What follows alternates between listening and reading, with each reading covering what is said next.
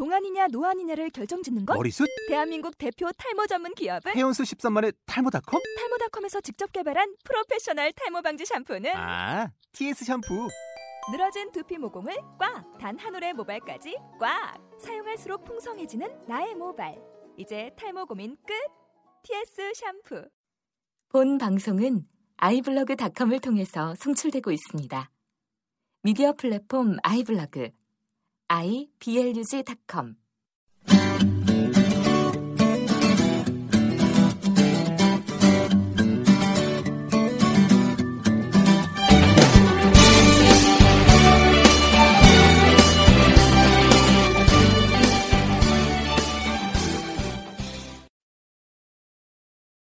교회 오빠의 발칙한 상담 파일럿 방송을 시작합니다. 아, 신에게 솔직히를 사랑해주시는 청취자 여러분 안녕하세요. 아, 이번 주부터 신에게 솔직히 방송에 합류하게 된 네이버 블로그 교회 오빠의 발칙한 상담 운영자 교회 오빠입니다. 아, 숑숑숑 목사님하고 개인적인 친분이 좀 있어서요. 어, 파일럿 방송을 제안받았는데요. 어, 신에게 솔직히가 성도님들에게 조금 더 다가갔으면 좋겠다. 아, 진한 크리스천의 삶의 이야기를 좀 해보자. 아, 라는 말씀을 하셔서, 어, 대체 이분이, 어, 뭘 믿고 이러시나 싶었는데요. 어, 교회 오빠의 발칙한 상담을 잘 보고 있다. 뭐, 그 정도면 꽤 괜찮다라고, 어, 제 블로그를 필요 이상으로 과대평가해 주시는 바람에, 어, 거기에 혹해서 쓸데없는 용기를 내서 어, 파일럿 방송을 하게 됐습니다. 어, 일단 파일럿으로 몇 회 해보고 반응이 안 좋으면 내리고 아니면 어, 계속 해볼 생각이에요. 아, 뭐 그냥 어, 동네 교회 오빠랑 커피 한 잔 앞에 두고 어, 이야기하는 거 듣는다고 생각하시면 될 것 같고요. 어, 가끔 일상생활에서 쓰는 어, 육두 문자가 아주 가끔 나올 수도 있을 것 같습니다. 아, 뭐 교회 오빠라고 항상 바르고 고운 말 쓰는 건 아니니까요. 아, 그 점 양해 부탁드리고요. 어, 일단 제가 생각하기에 어, 그다지 교양 있는 방송은 아닐 것 같습니다. 아, 날것에 있는 그대로의 적나라한 교회 오빠 컨셉이니까 아, 그것도 이해 좀 부탁드릴게요. 아, 그리고 어, 스튜디오 밖에서는 아, 교회 오빠의 발칙한 상담 팟캐스트의 누군가 편집을 담당하고 있는 엔지니어 박 PD님이 함께하고 계십니다. 아, 이분이 어, 블로그 교회 오빠의 발칙한 상담에서 어, 사진을 담당하고 계세요. 어, 발상담에 올라오는 어, 센스 터지는 그런 사진들이 다 저분 작품입니다. 아, 저와는 어, 교회 동기인데 아, 맨날 제가 일벌이고 저 친구가 뒷수습하고 다니는 어, 아주 불쌍한 친구예요. 어, 뒷수습의 달인 박PD님 함께하고 계십니다. 자, 이제, 아, 이제 저희가 방송을 시작할 텐데요. 아, 그 전에 광고 하나 드리겠습니다. 아, 저희 방송은 사연을 위주로 상담을 해드리고 있어요. 아, 그래서 사연을 모집하고 있는데요. 아, 블로그 포스팅을 원하시거나 아니면 나도 방송을 한번 타보고 싶다라고 생각하시는 분들은 평소에 궁금하셨던 연애, 직장, 신앙생활 얘기를 이메일 처치오빠 골뱅이 네이버닷컴 churchoppa 아, 골뱅이 네이버닷컴 교회 오빠의 발칙한 상담 담당자 앞으로 보내주세요. 아, 사연을 선별해서 포스팅을 해드리거나 아니면 방송으로 내보내드리겠습니다. 어, 참고로 선물은 없어요. 어, 저희가 꽤 가난하거든요. 먹고 사느라 바빠요. 아, 대신에 아, 상담을 선물로 드리겠습니다. 그리고 아, 블로그 글들을 보고 싶은 분들은요. www.교회오빠 교회오빠는 한글입니다. .com을 어, 주소창에 치시면 교회오빠의 발칙한 상담 블로그를 보실 수 있습니다. 아, 자, 그럼 아, 최초의 교회 오빠의 발칙한 상담 아, 팟캐스트 사연을 아, 소개해드리겠습니다.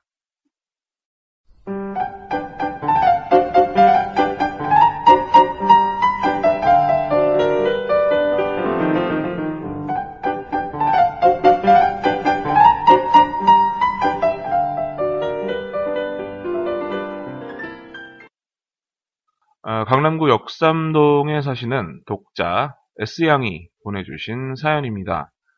아, 안녕하세요, 교회오빠님.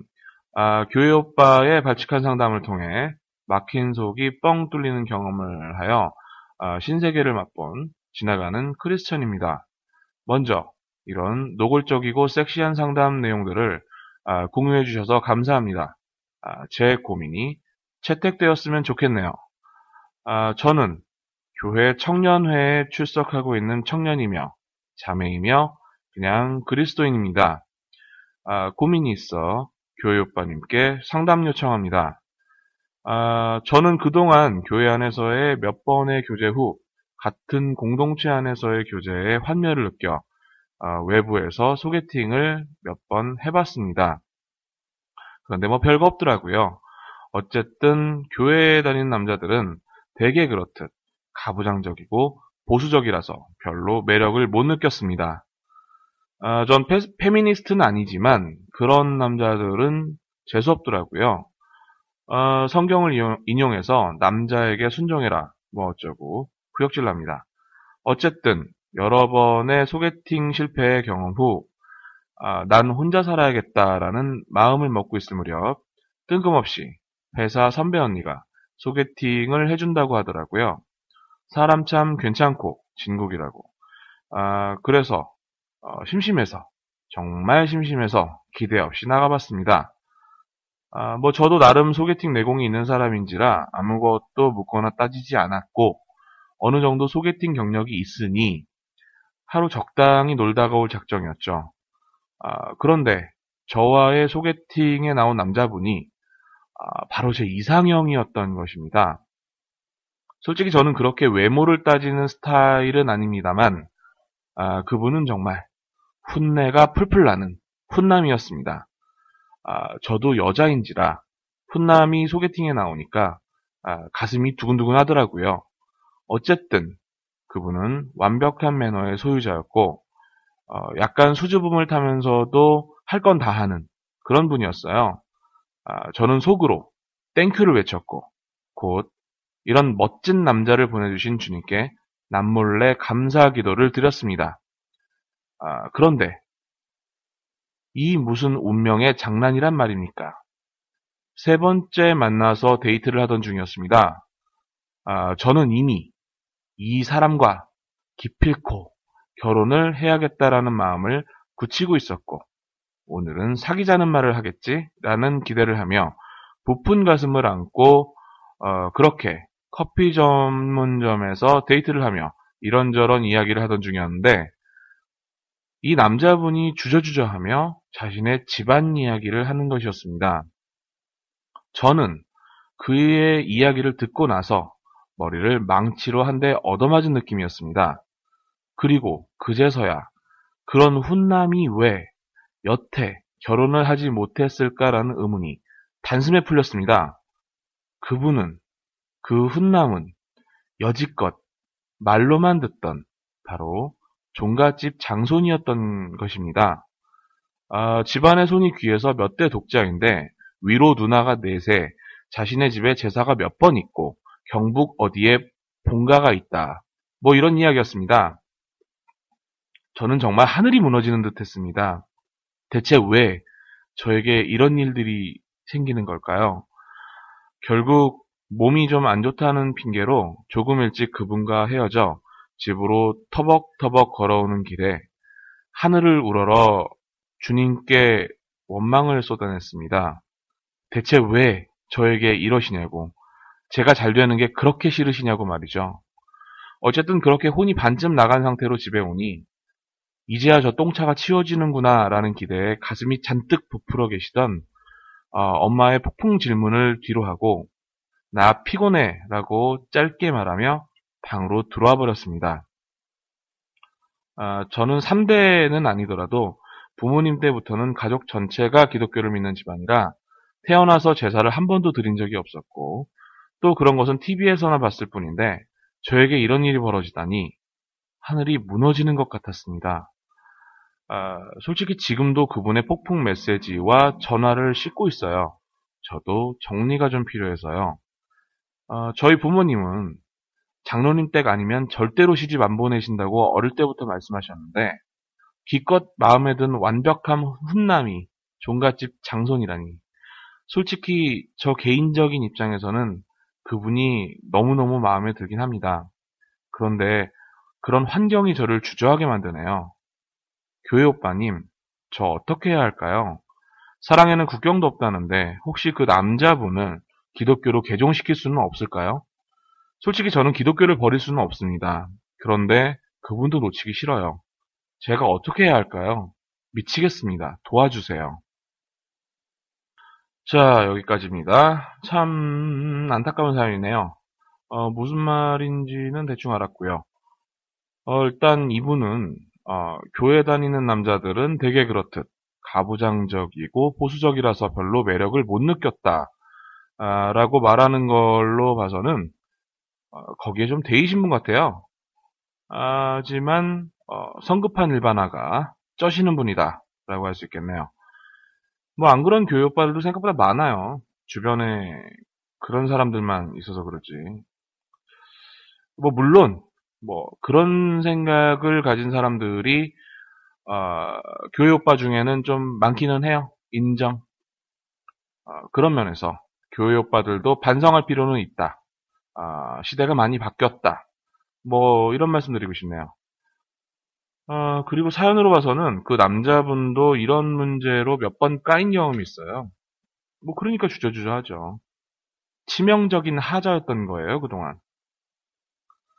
아, 뭐꼭 교회에 다니는 여성분들뿐만 아니라 종교가 없는 사람들에게도 힘든 조건이었던 거죠. 뭐 가끔 교회에서 보면 자매들이 외부에서 남자를 물어봐서 뭐 결혼하는 걸 보는데 이런 경우 대개 상대방이 무교인 경우가 많아요.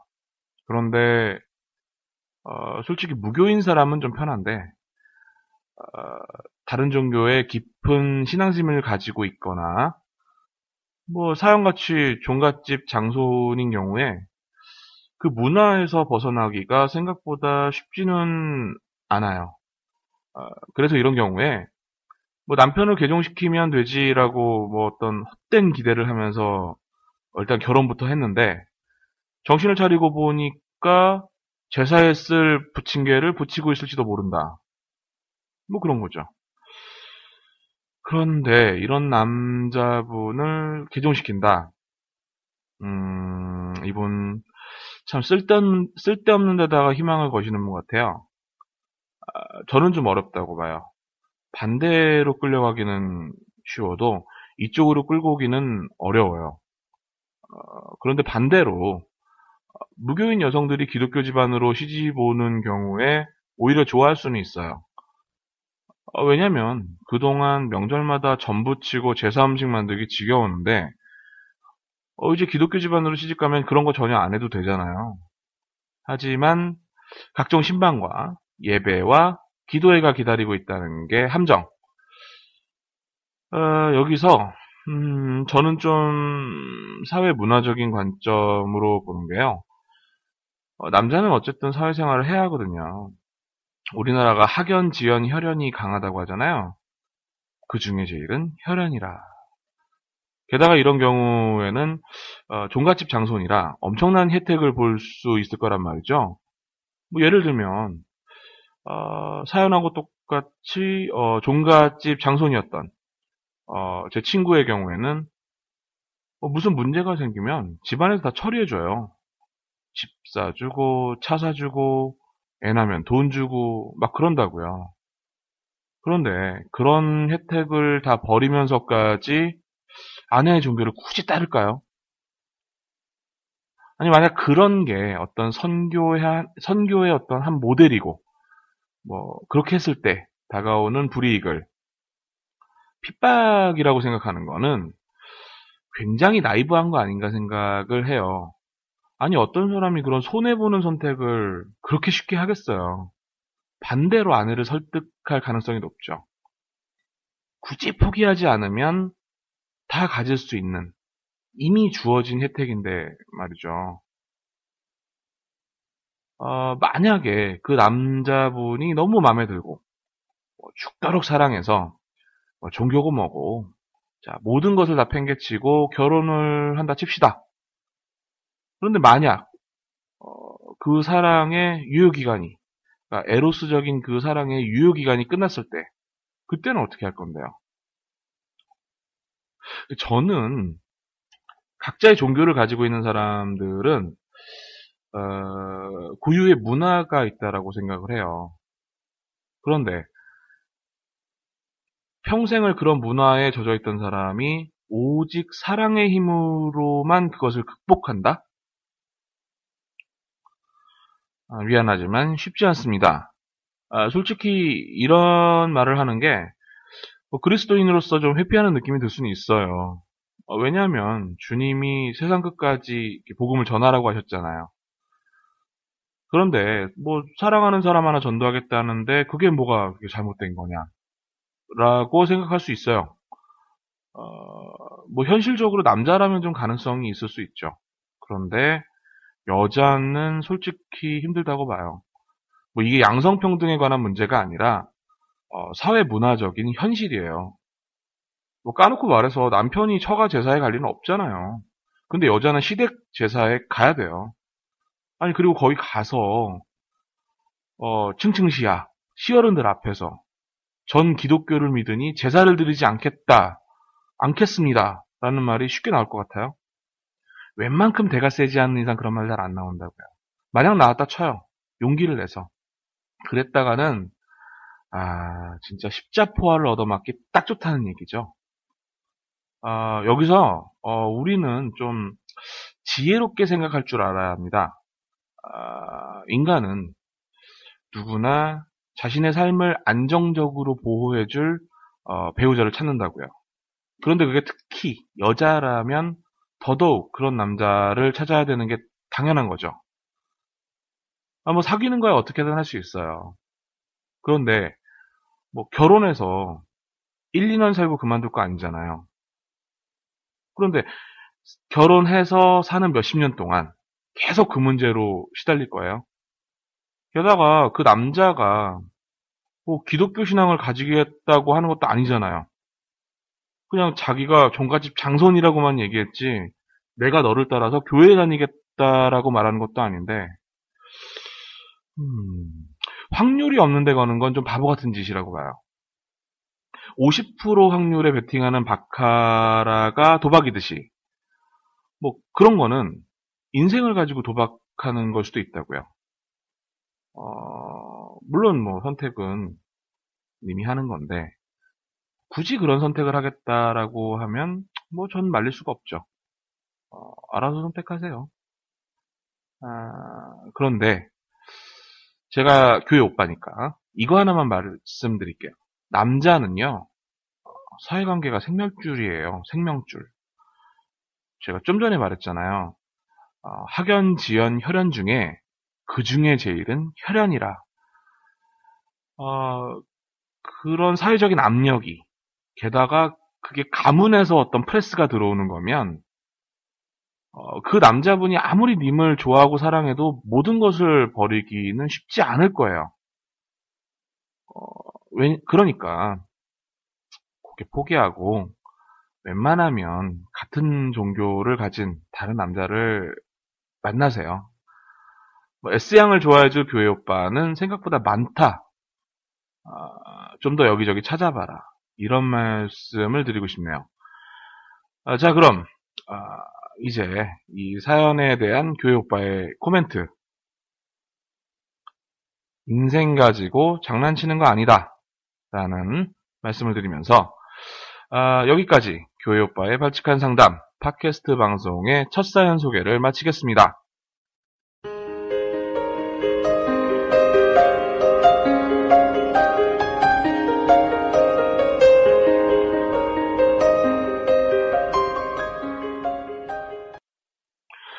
지금까지 오빠의 발칙한 상담 팟캐스트 파일럿 방송 1회가 끝났습니다. 아, 어떻게 들으셨어요?